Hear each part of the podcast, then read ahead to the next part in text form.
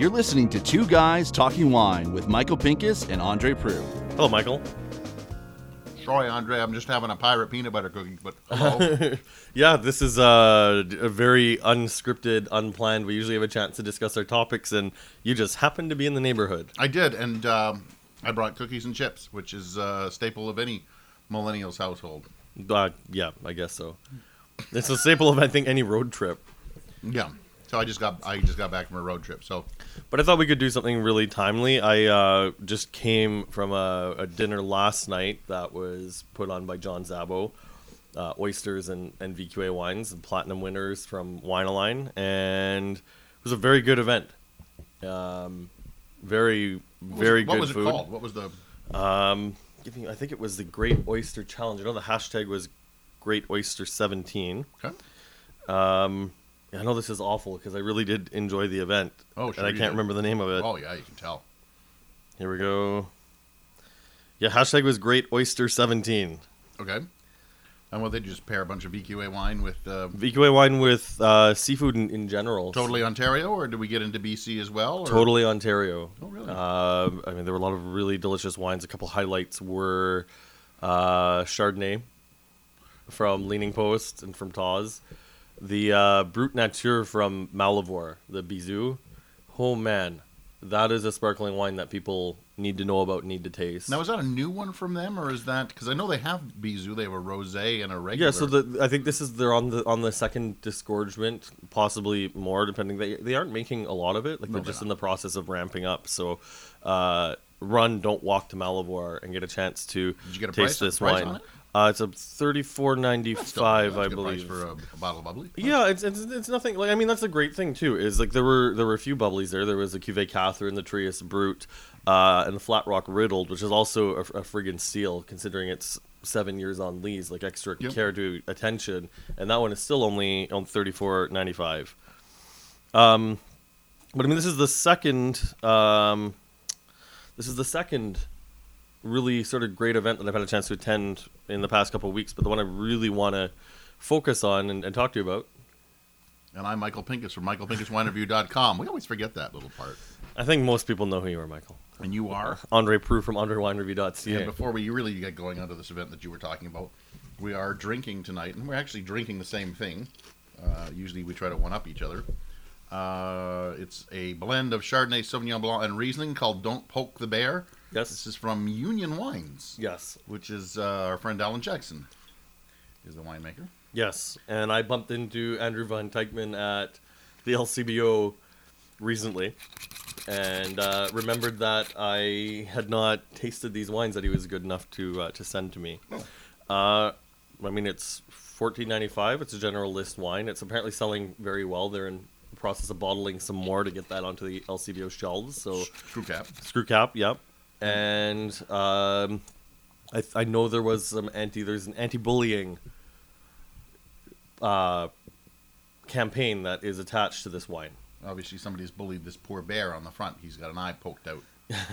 So, but I mean, it's always it's always nice when you can have a, a, a wine that can support a cause. Like I know, um, Grapes for Humanity is another one that's yeah. that's really entertaining. And I know Tony Asper does that one. Uh, Cattail Creek was also with their um, something to do with cats. Their catastrophe wines were donating money to to uh, shelters. So there's a few random plugs for wines that have a cause. I mean, we're getting to the time of year where Secret Santas are rolling out, so. I mean, it's always fun to give booze at a Secret Santa and get booze as a Secret Santa in the office, but it's even better if you can tie in a, a cause to it. What, what happens if you only have a ten dollars limit? Do you go ahead and spend the extra five? I well, don't if you have a ten dollars limit, then you can always just get them a gift certificate and go and spend the money on oh, this all right, after. All right, so you, I, I could not attend because I was, uh, I was uh, recording videos that night. So. Yes, and the event that I'm about to talk about is yes. Into the Vine. Yeah, that's what we're talking about. So I was... I was recording my videos, so I get a, a rare chance to uh, to get a few done. So I, I took it, and it just happened to be that night.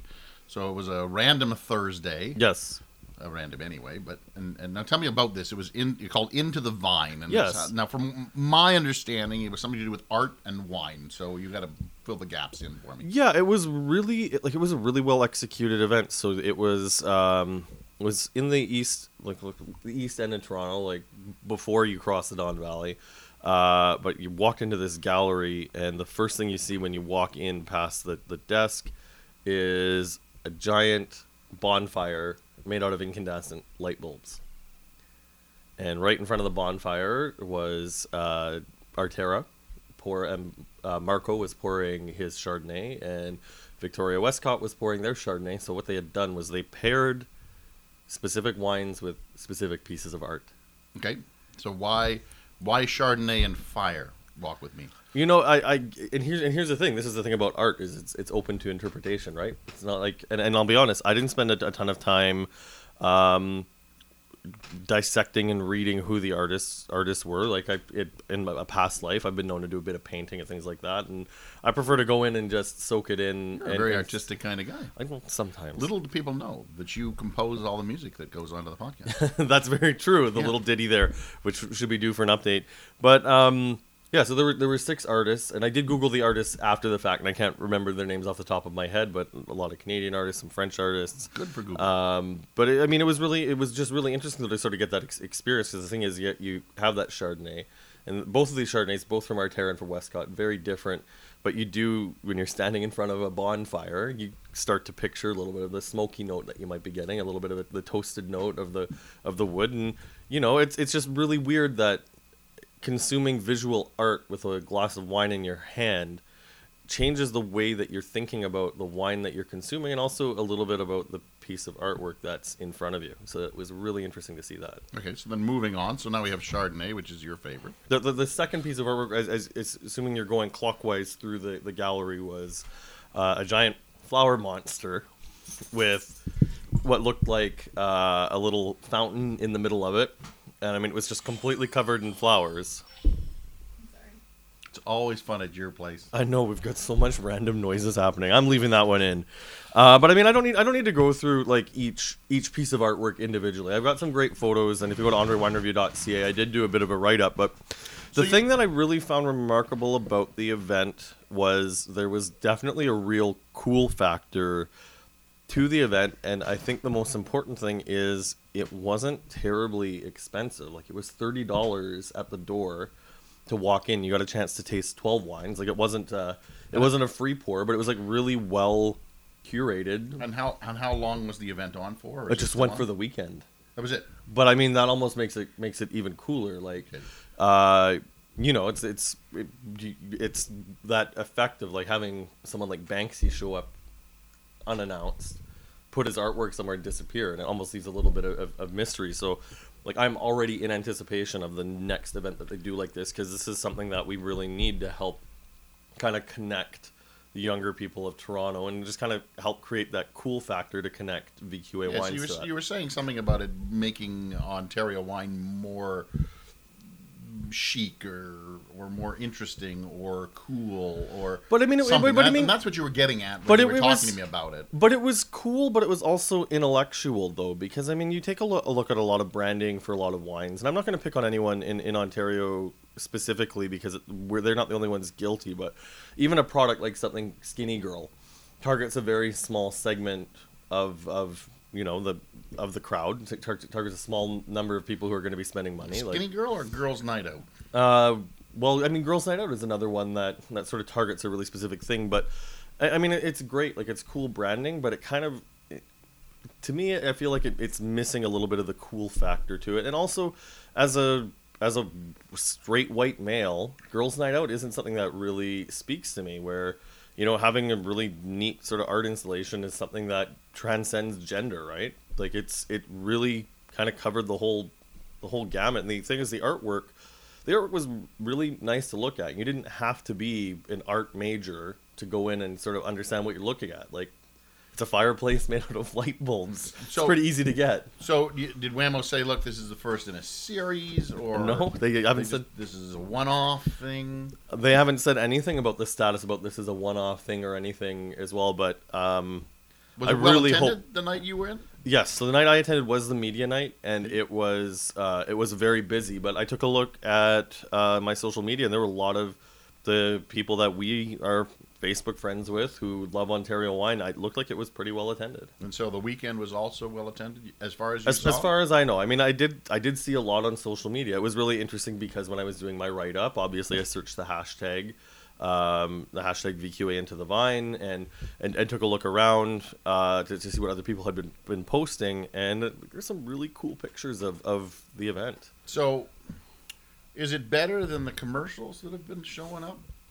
Okay, so that's the one. I don't know if we've have we talked about the commercials in the we podcast. We've never talked about the commercials, and I just it just struck me, you know, the one where the guy I I, I didn't remember the commercials. I, the howling at the moon, right? Yeah, the howling at the moon, the barking at dogs. See, uh, this this is this is one where, where you and I are, are going to disagree because um, I like the ads, and, and especially now that the ads are being played everywhere, like it's it's really sort of starting to hit in that like they they've tied that V Q A logo to something that's sort of cool and, and rustic, like it's, and they're going after younger people. Like it's the, the the table in the forest where they're pouring the wines, sitting around that table are people my age. So did you see a tie-in between the commercial and maybe this artwork?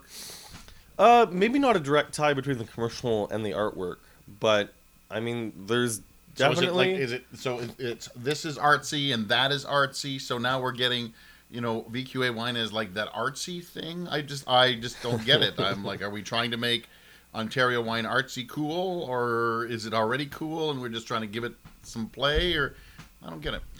You know what? I um, I don't really get it either. All I know is I like the commercials and the event was cool. And if this is a, a sign of things to come from Wham-O, then I think we are in in pretty good hands. And if anything, it'll be interesting to see how things progress and whether it works. All right. Well, hopefully I uh, won't be recording on the night of the next one, or I won't be in Australia. I'll, I'll make sure. I'll else. make sure that you that you get out to the next one. I mean, like just to see. And I mean, I guess just the last thing I can say too. Like it was a good mix of wines. Like Trail Estate was there, uh, Chateau des Charmes was there, Flat Rock was there, Stratus was there, thirteenth street. So like a good mix of like big and small, kind of larger mass produced. County was there. Uh, uh, Lake Erie North Shore was there. Yes, that's right, because Colio so, was there. So, yeah, so there was a good mix. Of, like, it, it was really well represented. And, I mean, you know, just something I don't really, you don't really think about doing, like pairing visual art with wine. Like, who who would think to do that? Obviously, Wham-O. All right, Andre, uh, I'm Michael Pinkus from Michael Pinkus Wine Review dot com. I'm Andre Proulx from Andre Wine Review dot C A. Cheers and uh, good night. And I would like to say, Mister Christie, you do, do make good cookies. Just had to get that extra tag in there. Oh, I love these pirate cookies. Thanks for listening. Please subscribe to Two Guys Talking Wine on iTunes.